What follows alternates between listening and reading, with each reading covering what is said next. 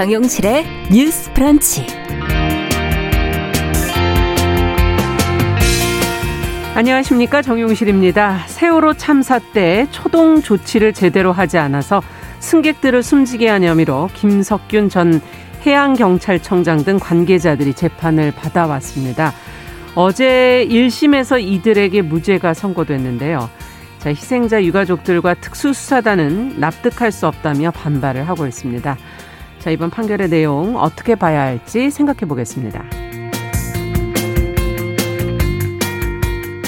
네, 새해가 되면은 올해는 나에게도 좀 행운이 찾아왔으면 좋겠다. 한 번쯤 생각들 하시죠? 복권 당첨도 그런 흔한 바람 중에 하나가 아닐까 싶은데요. 실제 로또 1등 당첨자들은 이 당첨금으로 뭘 하고 싶어 할까요? 자, 로또 당첨의 꿈, 행운을 바라는 마음에 대해서 한 편의 시와 함께 생각해 보는 시간 가져보겠습니다. 자, 그리고 지나쳐선 안 될 환경 이슈도 자세히 전해드립니다. 2월 16일 화요일 정용실의 뉴스 브런치 문을 열겠습니다.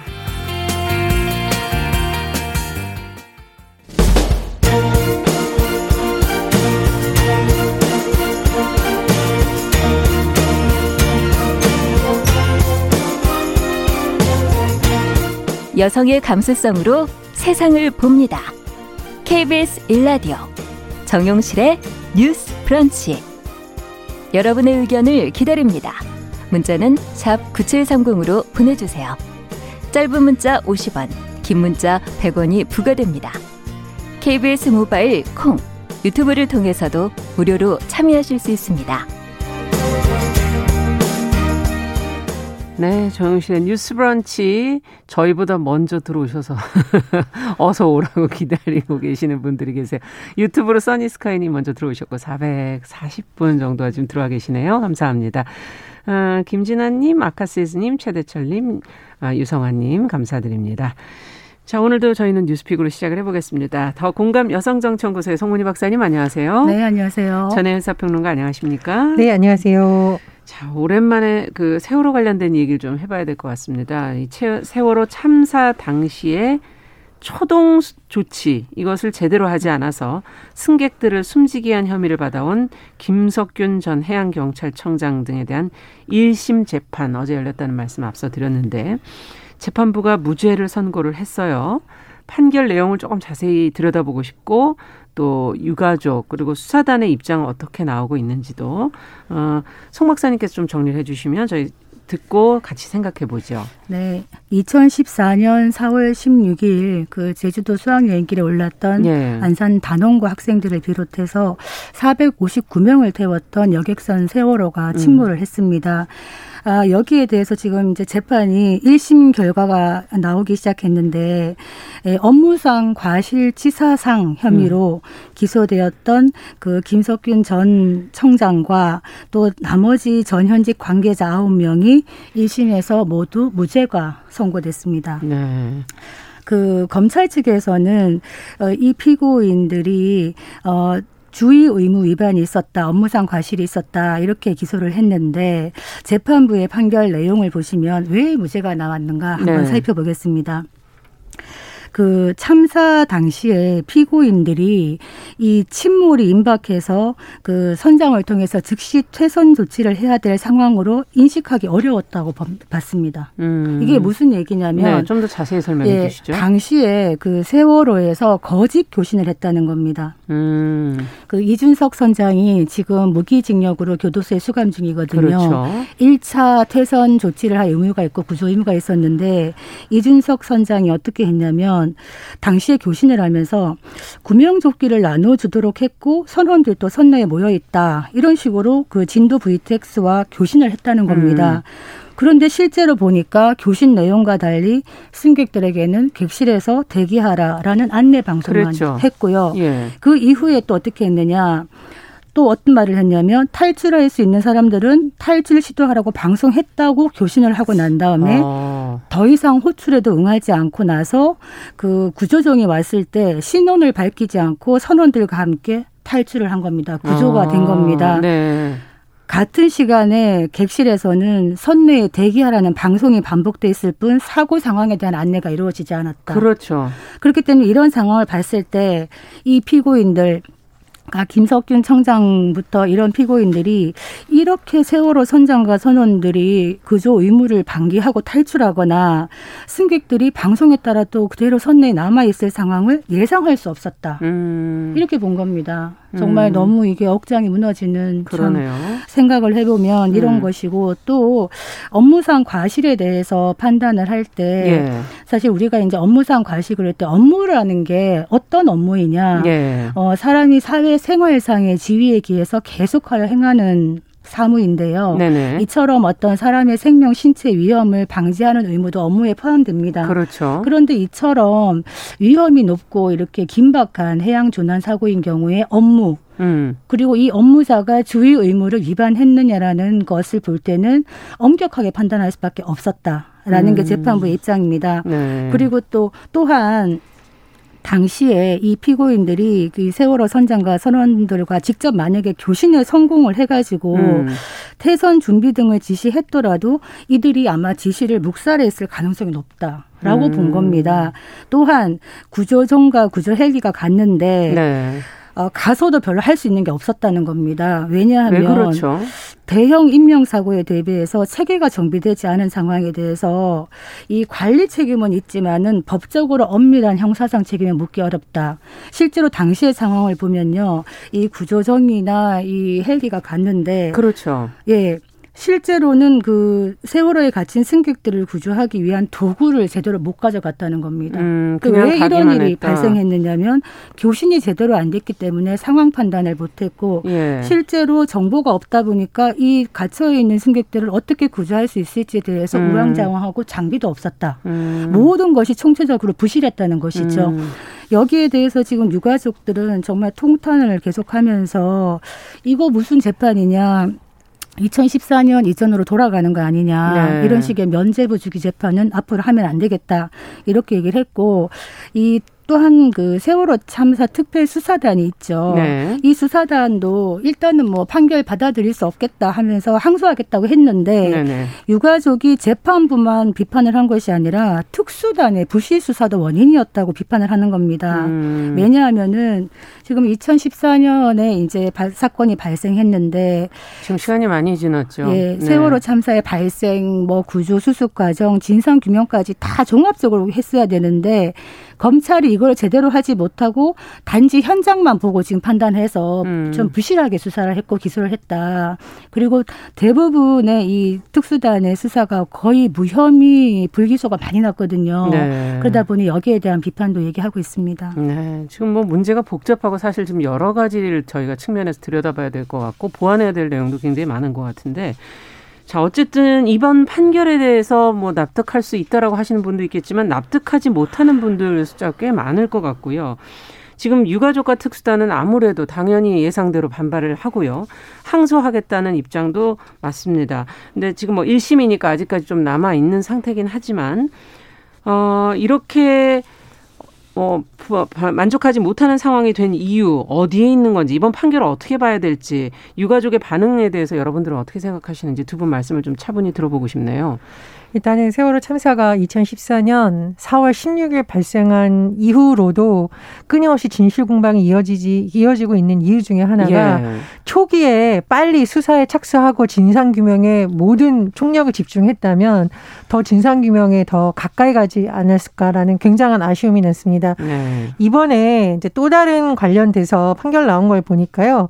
어, 전 목포 해양경찰서장과 어, 함장 등이 허위 문서를 작성한 혐의로 유죄가 인정이 됐습니다. 네. 그렇다면 과연 이곳에서만 허위 문서가 작성됐겠느냐?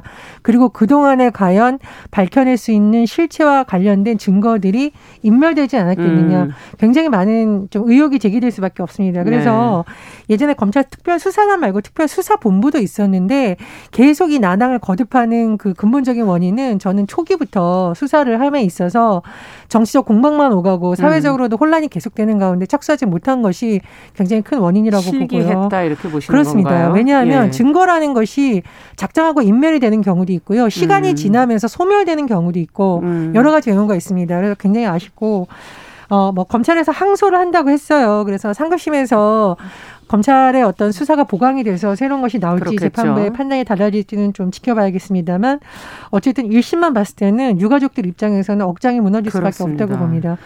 해경 지휘부라는 것이 뭐죠? 지휘부라는 것은 음. 권한도 있지만 그만큼의 책임을 진다라는 건데 관련자들에 대해서 모두 무죄가 나왔다. 그렇다면 앞으로 이런 일이 일어났을 때 누가 책임을 질 것인가에 대한 근본적인 의문을 제기할 수가 있는 것이고요. 네.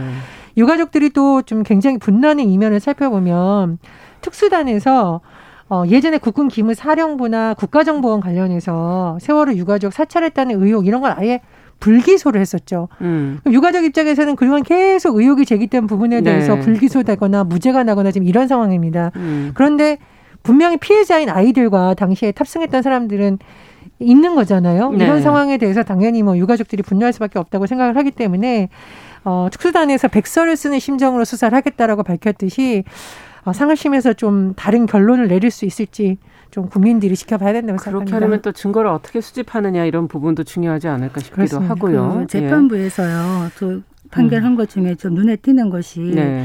당시에 그 해경 지휘부 지금 말했는데 책임과 권한을 얘기를 했는데 네. 이 구조 실패에 대한 어떤 엄격한 형사적인 책임은 인정을 못하지만은 예. 이 세월호 책임 구조에 있어서 해경 전체의 책임이 있다라고 재판부가 얘기를 했습니다. 예. 그것이 무엇이냐? 평소에 해경에서 이 조난 선박에 대한 훈련이 제대로 이루어지지 않았던 사정이 있다. 예, 아까 체계가 정비가 제대로 예. 안돼 있었다는 부분은 그리고 관련 예. 구조 장비도 제대로 갖춰지지 않고 이런 것들 때문에 사실은 해경 전체의 문제다 이런 얘기를 했는데 네. 우리가 여기서 봐야 될 거는 엄격한 법적 책임은 이제 물을 수 없다 하더라도 뭔가 큰 구멍이 있었다는 것은 분명한데 예.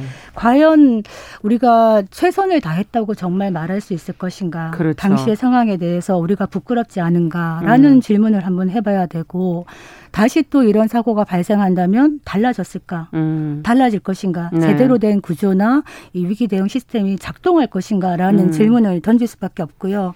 당시에 또 안전 불감증 또 얘기할 수밖에 없는데 이 세월호에 화물을 무리하게 실어가지고 이 고정력이 많이 떨어지기 때문에 급격하게 또 기울었다는 겁니다. 음.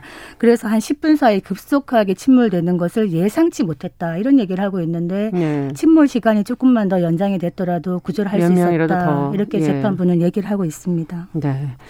자.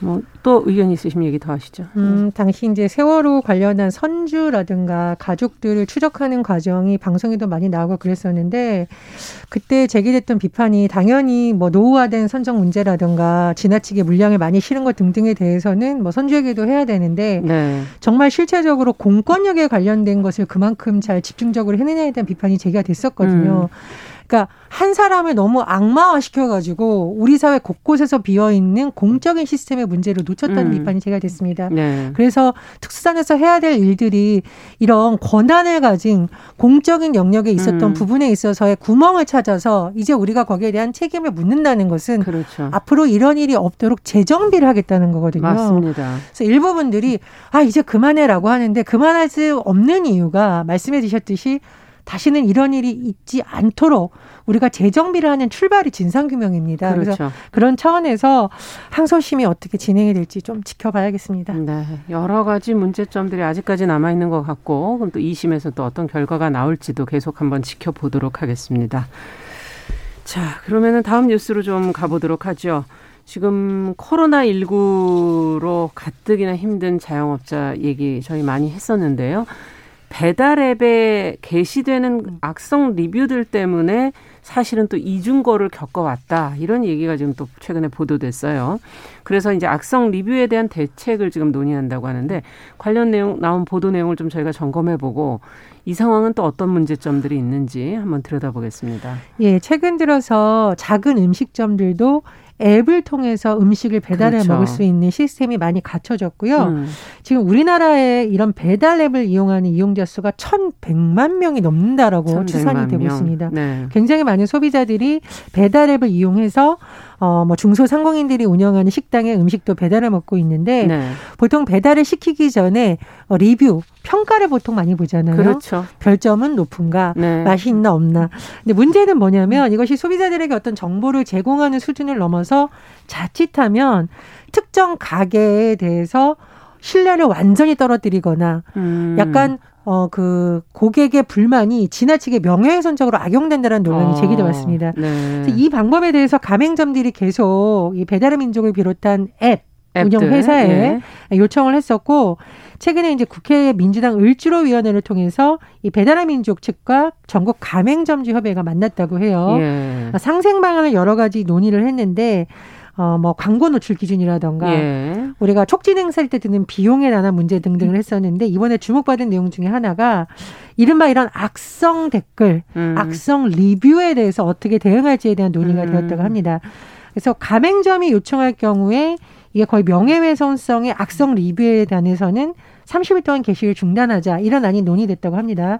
근데 제가 소비자 입장에서 리뷰를 보고 싶은데 왜 그러지 고 이제 사례를 봤는데 언론에 공개된 사례를 보면 아 정말 좀 과격한 용어로 진상 손님이 이런 거구나라는 어, 게 너무 저희는 상상, 상상을 못 하고 네. 뭐 보통 분들은 상상 못 하실 그렇죠. 일이죠. 이제 예. 뭐 예를 들면은 오늘 애가 생일이니까 뭘 더 달라. 근데 이제 정량에 맞춰서 드리기 때문에 못 드리겠다라고 했더니 이렇게 불친절한 어쩌고저쩌고 하면서 사연을 놓고 음. 하는 거 종이를 뭐 찢어버렸다. 사실 이제 뭐 불친절하다 정도는 할 수 있겠지만 뭐 매물을 찢어버렸다. 이거는 뭐 상대방에 대해서 가슴에 상처를 주려는 의도가 있는 어. 글이죠. 소비자들이 예. 그 맛을 평가하는데 과연 객관적 기준이야 논란이 또 과도한 요구를 하는 거군요. 그렇죠. 네. 우리 일곱 명 먹을 건데 치킨 한 마리 시키는데 많이 주세요. 뭐 예. 이런 요구 등등의 요구가 있는데 문제는 뭐냐면은요. 이걸 안 들어주면은 굉장히 나쁘게 음식이 맛이 없다, 맛이 없어서 버렸다라는 음. 식으로 쓴다거나 어, 별점을 준다고 하잖아요. 네. 별 다섯 개 별하는데 별 1점 음, 테러라고 합니다. 음. 이런 방법으로 하는 방법들이 있어서 개선이 된다라고 하는데 두 가지 완전히 공존합니다. 음. 하나는 아 정말 가맹점주들을 위협하는 수준의 이런 거에 대해서는 좀 대책이 필요하다는 의견도 음. 있고요. 거꾸로 무슨 기준으로 그러면 이 리뷰를 그러네요. 차단하냐. 예. 소비자들이 객관적으로 좋은 정보를 제공하는 경우도 있는데 예. 가맹점주 입장에서 불리한 정보를 차단하는 것 아니냐. 어, 그런 문제점도 제기되고 있습니다. 양날의 칼 같은 느낌이 조금 음. 들기는 하지만 어쨌든 지금 자영업자들 너무 힘든 상황에서 배달앱에 이런 악성 리뷰까지 받으시면 아마 마음의 상처가 두 배 되지 않을까 하는 생각도 들기도 하고요. 어떤 조치가 더 있어야 될지 아니면 이번 조치로도 충분한 건지 두 분의 생각을 조금 듣고 싶습니다. 그 제 지인 중에 음식점 자영업 하시는 분이 있는데 네. 이런 얘기 하시더라고요. 아침에 일하러 나갈 때 간하고 슬개를 빼놓고 나간다. 우리가 보통 이제 소비자가 예. 왕이다 이런 얘기 하는데 음. 이 왕이 왕답게 해야 되는데 가끔은 좀 갑질을 심하게 할 때가 음. 있다. 특히 요즘 같이 배달 앱이 이제 유행을 하고 있으니까 이 평점이라든가 리뷰가 굉장한 타격이 될 수가 그렇죠. 있거든요. 좋은 측면도 있지만 이거를 좀 악의적으로 이용하는 진상 고객들이 음. 때로는 그 가게를 폐업하게 할 수도 있다. 음. 작년에 그 12월 달에 간장게장집이 있었는데 음식을 재사용한다 이렇게 허위 사실을 리뷰를 아. 한 겁니다. 어떻게 됐냐? 그 집은 결국 폐업을 하게 됐고요. 아, 그 한마디에 그, 예, 그 네. 사장님이 이렇게 허위 사실 유포하는 사람 처벌해 달라고 청원도 한 적이 있습니다. 음. 그리고 아까 그 닭 치킨 얘기했는데 치킨 한 마리 요새 병아리만 합니다. 그거를 일곱 명이 먹을 거니 많이 양을 보내라 해서 네. 안 했을 경우에 만약에 악의적인 리뷰를 한다. 이러면 사실 법적으로는 명예훼손이나 업무 방해죄 될 수도 있는데요. 음. 문제는 이 사업자들이 이렇게 하는 악성 어떤 의도적인 리뷰에 대해서 대처 방안이 마땅하지 않다는 겁니다. 아. 왜냐하면 우리가 리뷰다는 거 그냥 글 한 줄 쓰는 것 같지만요. 이게 전자상거래법상의 보호를 받습니다. 소비자의 예. 권리로. 그 의견을 말할 혹평으로, 수 있는. 혹평도 네. 권리다 해서 음. 보호를 받고 마음대로 삭제할 수가 없어요. 저작물로 보호받기 때문에. 아. 내가 남기는 리뷰 한 줄이 저작물이다라는 걸 생각하시면 좋겠는데 음. 그게 이제 업주가 여기에 대해서 이거 허위다 내지는 악성 리뷰다 해가지고 앱 측에다가 얘기를 하면 조사해서 한 30일 정도 뭐 차단할 수는 있는데 음. 허위인지 아닌지 조사하는 게 굉장히 어렵다 그래요. 네. 그래서 보통은 포기한다. 그리고 30일 있다 다시 재개가 되니까 힘들다는 거죠. 네. 어떻게 해야 될까요?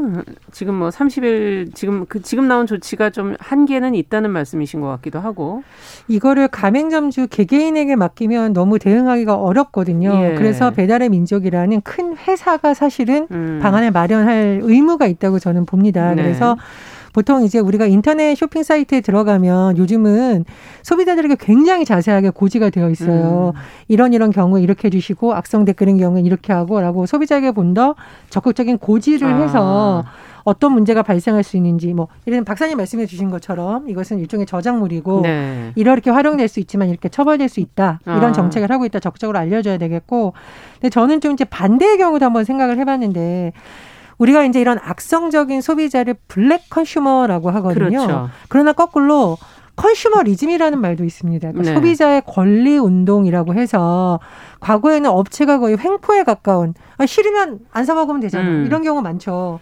어, 그렇기 때문에 이 양면을 좀 같이 봐야 된다라고 생각을 하는데 어, 제가 이제 실제로 주변의 사례를 좀 물어봤어요. 그런데 뭐 예를 들면 굉장히 양이 푸짐하고 맛있다라고 해서 노인들이 계신 곳에 음. 그걸 약간 생일날 보내드렸는데 양도 너무 적고 네. 탕수육을 시켰는데 밀가루만 있지 거기에 고기가 한두 점밖에 없더라. 근데 음식의 특성이라는 것이요.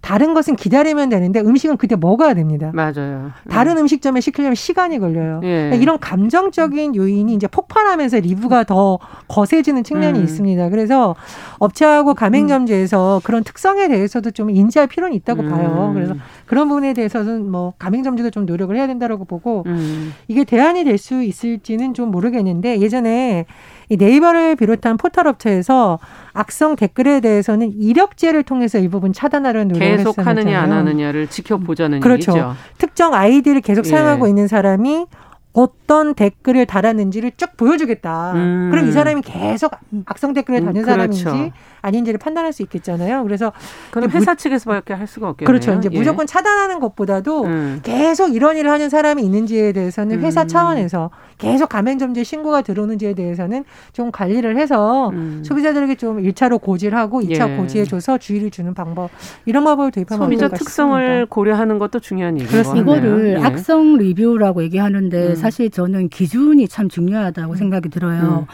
사람 입맛이 다 제각각인데 맛이 없을 수 있죠. 음. 그리고 많이 맛이 없다고 달린 집은 맛이 없을 확률이 커지겠죠. 음. 악 의도적인 게 아니라면 네. 그래서 이 악성 리뷰에 대한 기준을 먼저 만들어야 되고 또 반대로 업주가 소비자에게 또 부정적인 협박성 댓글을 다는 경우도 음. 있습니다. 맛이 없다고 올렸을 뿐인데 내가 가겠다라는 야. 댓글을 단다든지 아니면 업주들끼리 서로 돌아가면서 품앗이하면서 별점이나 리뷰를 서로 달아주는 아. 그러니까 과대 포장 지금 그런 글들이 많이 네. 올라오는데요. 그러니까 이런 네. 어떤 상호적인 것이 있기 때문에 양쌍방의 문제인데 제가 볼 때는 이 업주만의 문제는 아닌 것 같고 이제 소비자 입장에서 본다면은 소비자 소비자와 업주 간에 서로 어떤 쌍방향적인 음. 소통이 필요하지 않겠나. 그러네요. 서로를 평가해야 된다는 거죠. 예. 그래서 리뷰를 차단하는 것은 답은 아니다. 아. 다만 악의적인 컨슈머에 대해서는 고객들의 매너를 평가할 수 있는 기준을 만들어서 음. 아까 말했듯이 의도적으로 그런 글을 쓰고 다니는 분들이 있다면 음. 그분들은 사, 예, 이분들은 아, 좀 퇴출시키는 앱 차원에서 이런 예. 조치도 예. 필요할 것 같습니다. 네, 지금 뭐 올려주신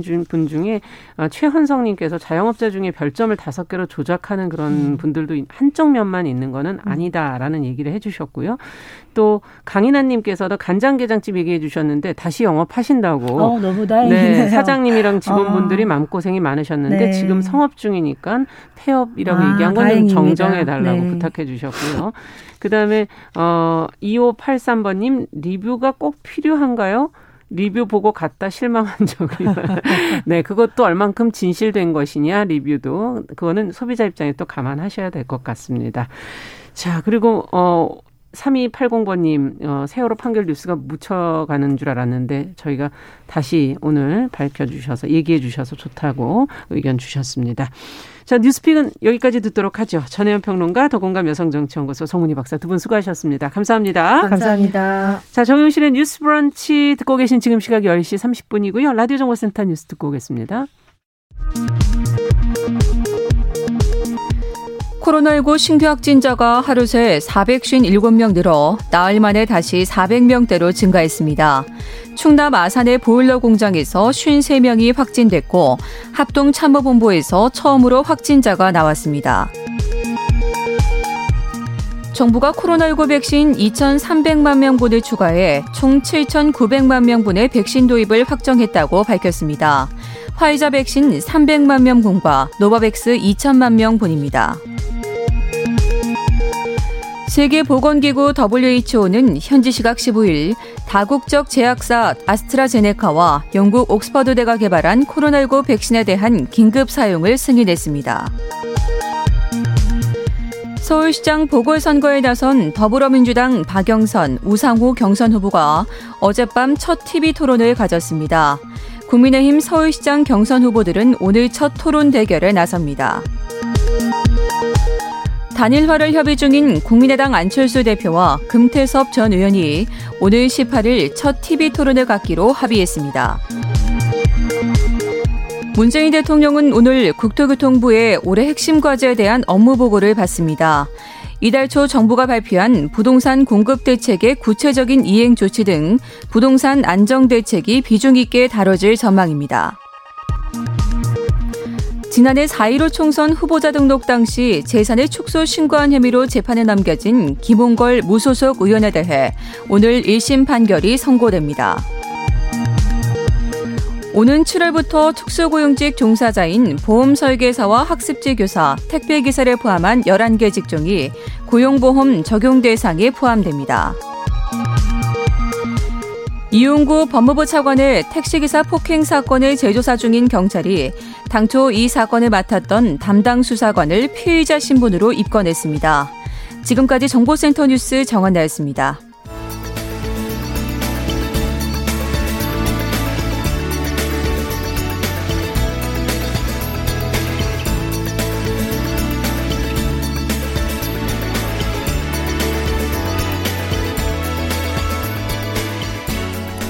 세상을 보는 따뜻한 시선.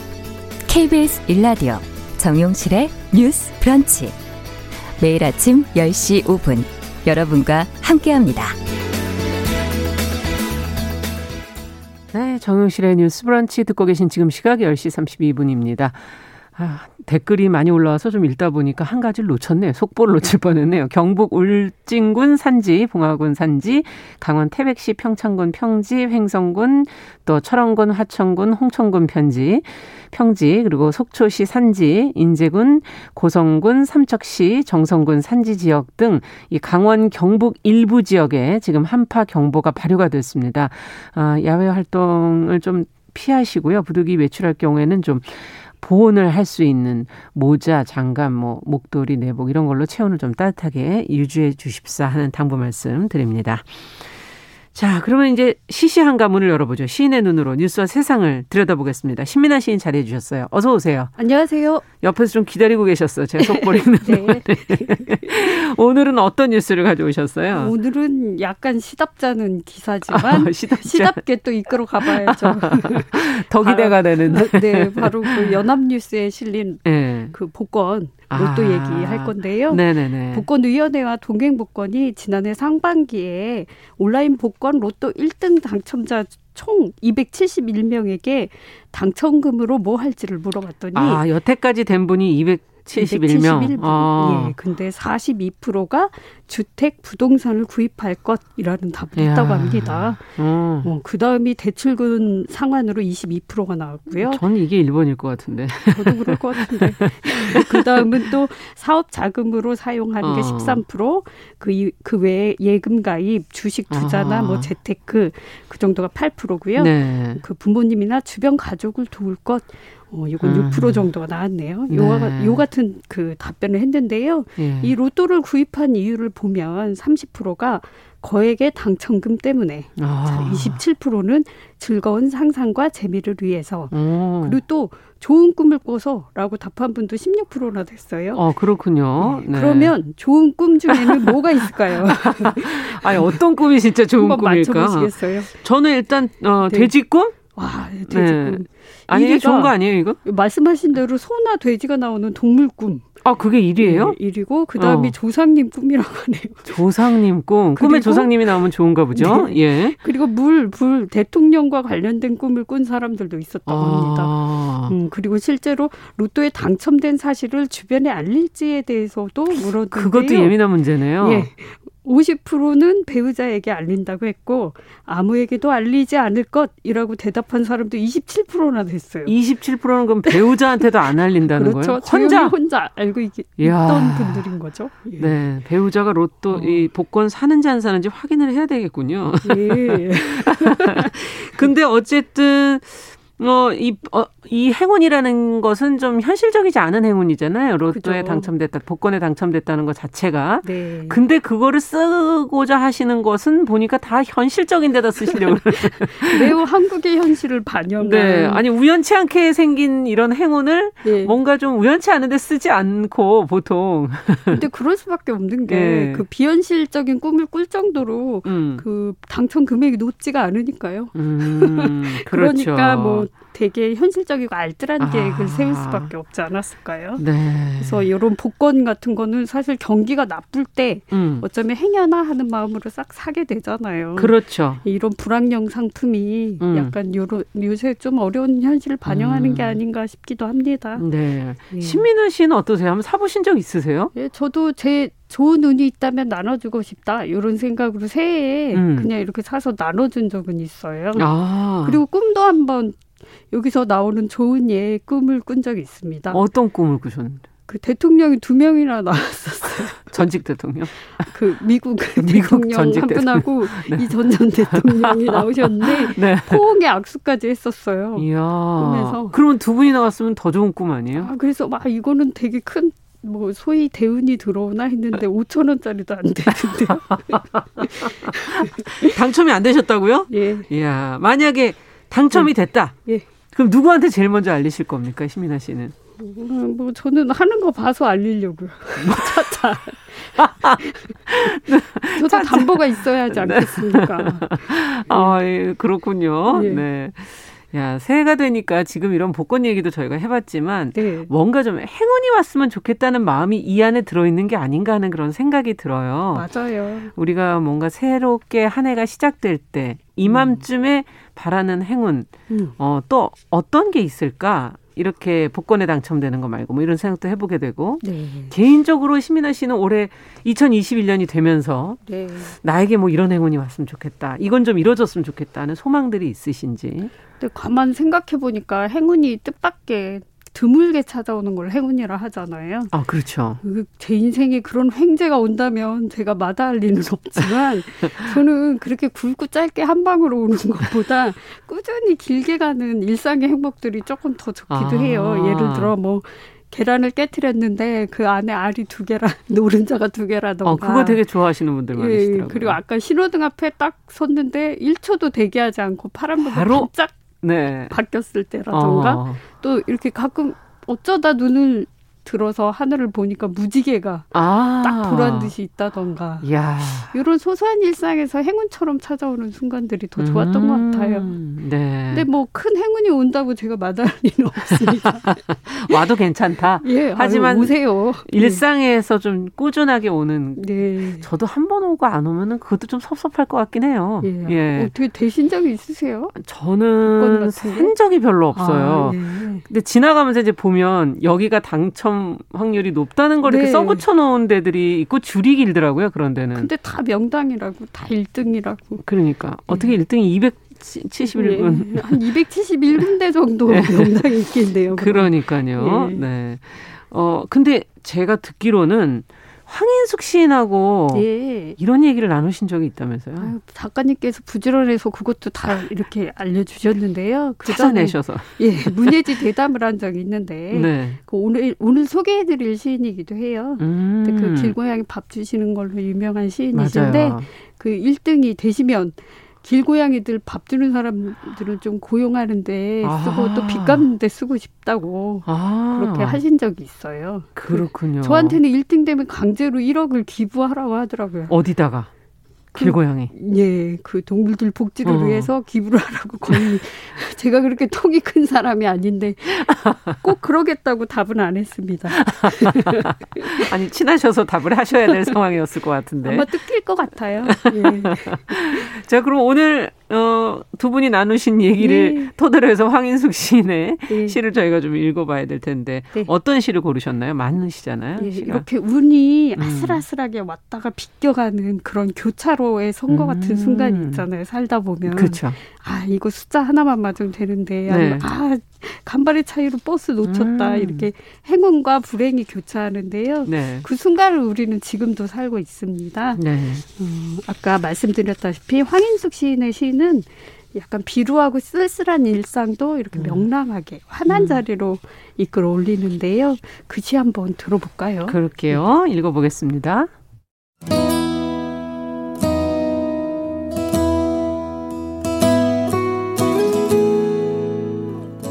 간발 황인숙 앞자리에 흘린 지갑을 싣고 막 떠나간 택시 오늘따라 지갑이 두둑도 했지. 애가 타네. 애가 타. 당첨번호에서 하나씩 많거나 적은 내 로또의 숫자들. 간발의 차이 중요하여라. 시가 되는지 안 되는지도 간발의 차이.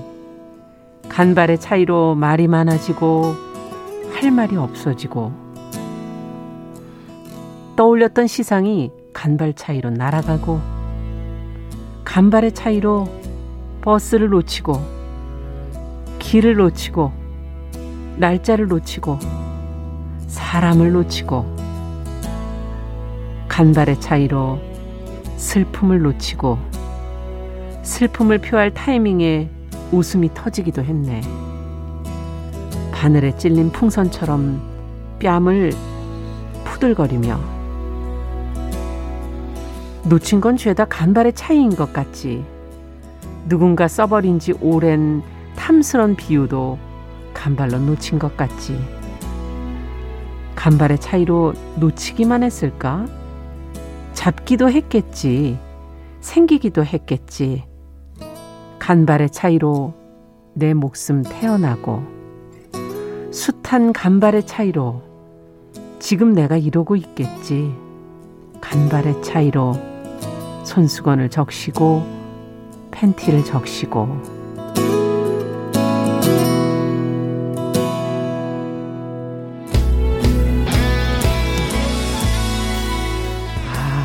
그렇군요. 아니 간발의 차이로 저도 놓친 것만 늘 생각했던 것 같아요. 그렇죠. 늘 안타까운 순간이 어. 먼저 떠오르게 되죠. 근데 보니까 정말 간발의 차이로 된 것도 있을 거 아니에요. 아, 그렇죠. 행운의 순간이 딱 찾아오게 된 예. 것 같고. 예. 어, 지금 제가 이렇게 존재하는 모든 게 어쩜 네. 간발의 차이일지도 모른다는 네. 어, 굉장히 놀랍네요. 그 부분은 생각을 못 해봤던 부분인 것 같아요. 음. 음. 어떤 그, 마음으로 쓰셨을까요? 저도 여기서 굉장히 저도 간발의 차이로 느꼈던 것에 대한 그러니까 특히 그런 거 있잖아요. 시를 네. 딱눈 떴는데 어떤 음. 구절이 괜찮은 거죠. 음. 이거 빨리 써야지 했는데 누워 있다 보면 아 기억했다가 써야지 하고 메모장에 어디 있지? 하고 찾다가 잊어버리는 경우. 어 그걸 누군가 미리 썼을 경우. 아, 아 이거는 놓쳤네. 이런 생각도 그러네요. 들고 여기서 좀 그 요시인께서 굉장히 힘을 풀고 자유롭게 음. 이렇게 시를 쓰시는데 보면은 슬픔을 표할 타이밍에 웃음이 터지기도 했네. 음. 바늘이 바늘에 찔린 풍선처럼 뺨을 푸들거리며 뭐이 그 경험이 있어요. 떠, 떠올라요. 장례식장에서 특히 네. 저도 이래서 굉장히 곤란했던 기억이 있는데요. 음. 참 그런 찰나의 순간들 그러니까 잘 잡아내셨죠. 예. 그 사실 이 시가 2018년 현대문학상 수상작입니다. 얼마 그리 오래되진 않았네요. 예, 네. 그 들어보시니 아셨겠지만 그 시를 쓸 때 사실 어깨에 힘 빼기가 참 어렵습니다. 글을 쓸 때 그렇죠. 예, 그런데 황인숙 시인의 시는 꼭 아기가 음. 따로 수영을 배우지 않아도 수영을 잘하는 것처럼 그런 면에서 굉장히 시를 쓴다는 자의식 없이 음. 자유롭게 읽혀요. 음. 그리고 심사평에서도 약간 사소하고 비애스러운 일상을 선량하고 깊게 음. 끌어올린다는 표현을 했는데요. 참 이런 시 읽다 보면은 음. 위트도 있고 음. 그죠. 이런 일상이 이렇게 맑게 올려진 시라서 예, 음. 저도 참 좋아하는 시입니다. 네. 끝으로 행운을 바라는 모든 분들에게 어떤 말씀을 전하시겠습니까? 예, 그 간발이라는 말이 참 아슬아슬한 상황일 음. 때도 있고 좋은 때도 있는데요. 지난 그 한국경제 기사 보니까 그 이 로또 복권 음. 1등 당첨 확률이 814만 5,060분의 1이래요. 그래서 참 얘도 그렇긴 한데 벼락 맞아 죽을 확률 428분의 1보다도 훨씬 낮다고 합니다.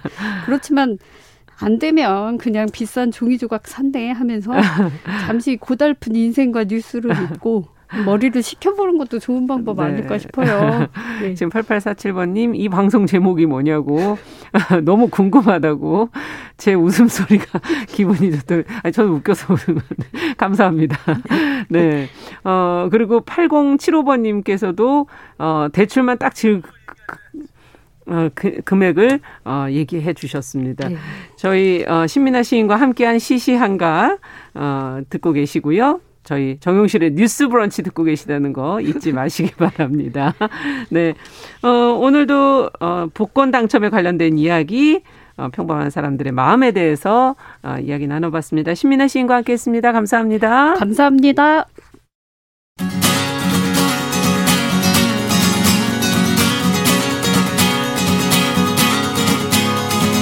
함께 가면 길이 됩니다. 여러분과 함께하는 정용실의 뉴스 브런치. 월요일부터 금요일까지 방송됩니다. 네, 필환경의 시대를 맞아서 기후변화의 심각성을 되새기고 환경 이슈를 살펴보겠습니다. 환경하자. 서울환경운동연합의 이우리 팀장 자리해 주셨습니다. 어서 오십시오. 네, 안녕하세요. 자, 오늘은 쓰레기 문제를 좀 얘기를 해보도록 하죠. 요즘에 정말 많잖아요. 더구나 코로나19를 맞은 후에 음.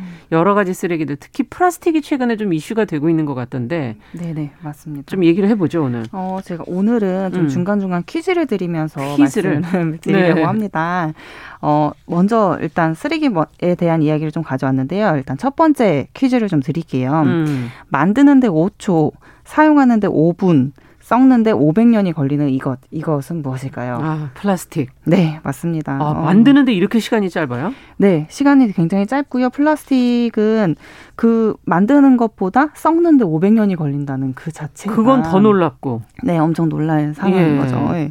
근데 이런 플라스틱이 썩는데 500년이 걸린다는 그 자체가 환경 오염이 굉장히 심각하다는 얘기거든요. 아, 네. 몇년 전에 코스타리카 연안에서 바다 거북이 한 마리가 발견이 되었었는데 음. 이 거북이의 콧구멍에 플라스틱 빨대가 박혀 있는 채로 발견이 되었었어요. 어머나. 그러면서 이 당시에 발견됐던 연구원들이 플라스틱 빨대를 빼주는 과정에서 거북이들이 굉장히 거북이가 굉장히 이제 고통스러워하는 모습이 영상으로 찍혔었는데 그 영상이 퍼지게 되면서 바다에 버려지는 쓰레기에 대한 경각심 관심을 음. 많이 불러 일으켰었죠. 근데 그 당시에 그 바다 거북이가 발견되지 불과 몇 달도 안 돼서 음. 또 다른 바다 거북이가 또, 또 플라스틱 예, 코, 콧구멍에 박힌 채로 발견이 됐는데 아. 이때는 빨대가 아니라 플라스틱 포크가 발견 그 박혀 있는 채로 발견이 되었습니다. 아이고, 네, 그래서 이렇게 플라스틱 쓰레기로 인한 고, 인해서 고통받는 해양 동물들의 상황이 많이 알려지게 되면서 음. 플라스틱 사용에 대한 문제가 여러 차례 제기되었었죠. 예. 네, 또 2017년 국제 해양 회의에서는 해마다 바다로 흘러들어 흘러 들어가는 플라스틱이 무려 800만 톤에 달할 것이라는 추정치를 제기를 했었어요. 예. 네, 지금도 플라스틱 쓰레기가 계속 늘어나는 상황이라서 2050년이 도달했을 때에는 바닷속에 플라스틱이 물고기 물고기보다도 더 많아질 거라는 예상도 아, 있습니다. 아, 이건 정말 심각한데요. 하루에 800만 톤? 네. 매, 네. 매년 해마다 네, 800만 해마다. 톤. 네. 2050년에는 플라스틱이 물고기보다 많아질 거다. 네. 그렇죠. 진짜 이게 사라지질 않으니까 맞아요. 어딘가에는 쌓여 있어야 되는 거라서 네, 네. 더 문제가 심각하다 이런 생각이 드는데 맞아요. 우리는 어떻습니까? 소비하는 양이? 어, 한국이 2015년도 기준으로는 1인당 플라스틱 소비량이 무려 미국이나 일본, 중국보다도 더 많은 나라였더라고요. 우리가요? 네, 통계치를 살펴보니까 전 세계적으로 이제 세계 3위를 차지한 나라였고요. 음. 일부 전문가들은 이대로 가다가는 한반도의 플라스틱으로 한반도가 플라스틱을 뒤덮일 거라는 야. 경고까지도 했습니다. 네, 정말 심각한데 지금 일단 첫 번째는 플라스틱을 쓰지 않아야 되는 거고 네. 그 다음엔 플라스틱을 어쨌든 다시 활용할 수 있도록 좀 재활용할 수 있게 해야 되면 배출하실 때 분리 배출을 잘 하셔야 된다는 지금 얘기로도 들리거든요. 네네 네, 맞습니다. 쓰게 된다면 네. 어떻게 하면 되나요? 어떻게 어, 이게 활용되는 건가요? 어, 일단은 우리가 플라스틱을 버리면 플라스틱을 재질별 종류별로 선별하는 선별장으로 보내지게 됩니다. 예. 그러니까 우리가 사용하는 플라스틱도 구체적으로 들어가면 종류가 굉장히 많이 있어요. 아. 그 종류별로 녹는 점이라던가 성질이 다 달라서 음. 서로 다른 종류의 플라스틱이 섞이게 되면 재활용을 할 수가 없게 됩니다. 그렇군요. 그래서 분리배출이 더 중요한 거고요. 네. 일단 그 플라스틱을 사용하고 난 다음에 이제 아 랫부분이나 뭐 옆부분 이렇게 보시면 음. 분리배출 표시가 이렇게 있을 거예요. 화살표 모양으로 세모 모양 그려져 있는 거 그게 재활용이 된다는 거죠? 네, 그게 분리배출 표시인 건데 예. 그 표시 안에 보면 플라스틱이라고 적혀 있고 그 밑에 보면 피인 PP, PS, 페트 이런 등으로 적혀 있을 텐데 아. 이게 바로 플라스틱의 재질이라고 보시면 됩니다. 아, 네. 그 삼각형 모양의 분리배출 표시 안에 아래에 적혀 있다는 거죠? 네, 네, 맞습니다. 표시 안에. 네, 네. 네, 네이 이렇게 재질 재질은 선별장이라서 재질별로 구별이 되기 때문에 요거를 이제 분리배출 단계에서 신경 쓰실 부분은 아닌 것 같은데 예. 이렇게 분류된 플라스틱은 고온에 녹여져서 다시 재생 연료로 아. 사용을 하게 되고 요게 재활용되는 과정이라고 보시면 되고요. 네. 근데 이게 녹일 때 다른 이물질이 들어가면 안 되기 때문에 우리가 플라스틱을 버릴 때 깨끗하게 하는 과정이 굉장히 꼭 필요합니다. 씻어서. 네, 그렇죠. 씻어서. 음. 그래서 플라스틱의 재활용의 첫 걸음은 우리가 사용한 플라스틱을 잘 세척하고 라벨 같은 것들을 잘 제거해서 분리배출을 꼼꼼히 하는 것이 중요합니다. 네. 근데 분리배출할 때 어떤 거는 또 쓰레기로 버리라는 것들이 있어서 네. 어, 일반 쓰레기가 되는 건지 재활용인지 이런 것들이 좀 헷갈리는 그런 때가 있거든요. 네, 맞아요. 저도 많이 헷갈릴 때가 많습니다. 예. 어, 일단 두 번째 퀴즈를 한번 드려볼게요. 어. 일회용 플라스틱 빨대는 재활용 쓰레기일까요? 일반 쓰레기일까요? 재활용 되나? 오, 네. 일회용 플라스틱 빨대여서 재활용을 분류하시는 분들이 많으실 것 같아서 이 퀴즈를 드리는 건데 어. 일단 정답은 일반 쓰레기입니다. 그 일회용 아, 플라스틱의 빨대는 지금 현재는 통계치가 없어서 정확한 사용량이 파악되진 않지만 매일 7천만 개의 일회용 빨대가 한 번 쓰고 버려지는 음. 거로 추산되고 있습니다. 이 기준은 한국 기준입니다. 예. 빨대는 일단 너무 크기가 작고 가벼워서 분리수거 그 선별 과정에서 일반 쓰레기로 구분이 되고 있고요. 음. 이거는 일반 일회용 플라스틱 숟가락이나 또는 포크 같은 것도 동일하게 적용이 되고 있어서 빨대나 포크나 숟가락도 마찬가지다. 그렇죠. 너무 작고 가벼운 것들은 일반, 쓰레기다. 일반 쓰레기를 분리하시는 게 옳습니다. 네. 음, 그렇군요. 그러면 이런 어, 플라스틱을 아까 배출할 때 깨끗하게 해야 된다는데 어떻게 하는 건가요? 사실 3단계만 기억하시면 제일 쉬울 것 같아요. 네. 음료 페트병 같은 것도 버리실 때 다들 음. 아실 것 같은데 1번은 비우기, 2번은 헹구기, 음. 3번은 제거하기입니다. 그리고 난 다음에 배출하시면 돼요. 제거하는 게그그 위에 붙어 있는 라벨 같은 걸 말씀하시는 그렇죠. 건가요? 라벨이나 또는 병뚜껑 같은 것들. 아, 병뚜껑 네, 같은 병뚜껑도 거. 재질이 다를 수 있거든요. 아, 네. 그건 또 따로 버려야 되겠군요. 네, 네 맞습니다. 네. 제거하고. 네. 자, 그러면 종이는 어떤가요? 아무래도 가장 재활용이 쉽지 않을까 하는 생각이 드는데. 어, 플라스틱보다 사실 분리수거하기 쉽다 생각되는 것이 종이인 것 같아요. 네. 종이는 보통 분리배출을 잘 하지 않고 그냥 종이로 다 분류하시거나 그렇죠. 그런 경우들도 많은데 네. 사실 플라스틱과 달리 종이는 크기가 작아도 재활용이 더 잘 됩니다. 재활용률이 음. 높은 거기도 해요. 하지만 이제 물에 젖거나 또는 치킨 박스처럼 기름에 묻은 그런 음. 오염된 종이는 재활용이 불가능해요. 네. 그래서 이런 것들은 일반 쓰레기로 분리 배출하시면 되고요. 다음 마지막 퀴즈 한번 드려볼 텐데 종이컵은 일회용 쓰레기일까요? 재활용 쓰레기일까요? 아까 젖은 건 안 된다 그랬으면 일반 쓰레기인가? 어, 네, 정답입니다. 아, 종이컵도 일반 쓰레기예요? 네, 맞습니다. 그거 모아서 내놓는 분들도 많이 봤는데. 네, 네, 맞아요. 그 종이를 종이라 부르지 못하는 어떤 종이컵인데 아. 요거는 이제 재활용 쓰레기가 아니라 일반 쓰레기로 분류되는 이유가 음. 물에 묻어서라기보다는 전단지나 영수증 또는 종이컵 같은 것이 사실 얇게 코팅되어 있는 종이거든요. 그렇죠. 그러니까 종이컵은 폴리에틸렌이라는 재질의 플라스틱으로 얇게 코팅되어 있는 종, 이 종이이기 때문에 네네. 종이로 분류돼서 있어서는 안 되고 요거는 일반 쓰레기로 분류되어야 아. 합니다. 아. 대신에 이제 서초구나 송파구 같은 몇몇 자치구에서는 종이컵을 이렇게 모아서 보상해주는 제도들을 운영을 하고 있거든요. 예. 그래서 종이컵을 모아서 들고 가시면 휴지로 교환이 가능하다는데 그러니까 이게 되는 건 줄 알았어요. 그래서 네 이런 것들은 이제 또 어, 자치구별로 되는 곳이 있고 안 되는 음. 곳이 있기 때문에 각 지자체별로 공지사항을 한번 살펴보시면 좋겠습니다. 음. 네. 자, 지금 뭐 많은 분들이 참여 의사들을 밝히시면서 클라라님께서는 우리 아이가 배달해서 먹고 남은 그 아까 숟가락 젓가락 어떻게 해야 될지 일반 쓰레기로 지금 분류된다 그랬잖아요. 네, 대책이 맞습니다. 있는지 좀 알려달라 그러는데. 어 지금으로 현재로서는 네 현재로서는 이제 우리가 많이 이렇게 분리수거 하고 싶으신 분들도 많을 거예요. 재활용 음. 됐으면 하는 바람이다라고 하지만 현재 시스템상으로는 사실은 요거는 이제 일반 쓰레기로 분류하는 것이 옳고요. 네. 사실 이렇게 분류 배출하는 과정도 매우 중요하겠지만 사용을 하지 않는 것이 가장 중요한 것 같습니다. 아, 사용을 하지 않는 거. 네. 네. 9588번님께서는 이제 무료급식 봉사를 다니시는데 플라스틱 도시락은 어떻게 되냐고 물어보시네요. 플라스틱 도시락은 네. 좀 대형 그런 그 크기가 음. 크 작지 않은 그런 음. 폐기물이기 때문에 재활용으로 분류가 가능합니다. 아, 재활용으로? 네, 그렇지만 플라스틱 도시락 같은 경우는 음식물이 묻어 있기 때문에 어. 깨끗하게 닦아내 네, 닦아내고 재활용 네. 분리 배출하시면 됩니다. 네. 오늘 말씀은 여기까지 듣도록 하겠습니다. 네. 궁금하신 점이 많았어요. 앞서 4222번님께서 플라스틱이 심각하다는 거, 분리 배출 잘 해야 되겠다라는 의견도 보내주셨습니다. 네. 자, 환경하자 서울 환경운동연합의 이우리 팀장과 함께 했습니다. 감사합니다. 네, 감사합니다. 네, 지금 KBS 뉴스 속보가 들어왔습니다. 재산 축소 신고를 한 김홍걸 의원 1심서 벌금 80만 원의 의원직은 유지하는 것으로 판결이 났습니다. 자, 정용실의 뉴스 브런치 화요일 순서는 여기서 같이 인사드려야 되겠네요. 저는 내일 오전 10시 5분에 다시 찾아뵙겠습니다. 감사합니다.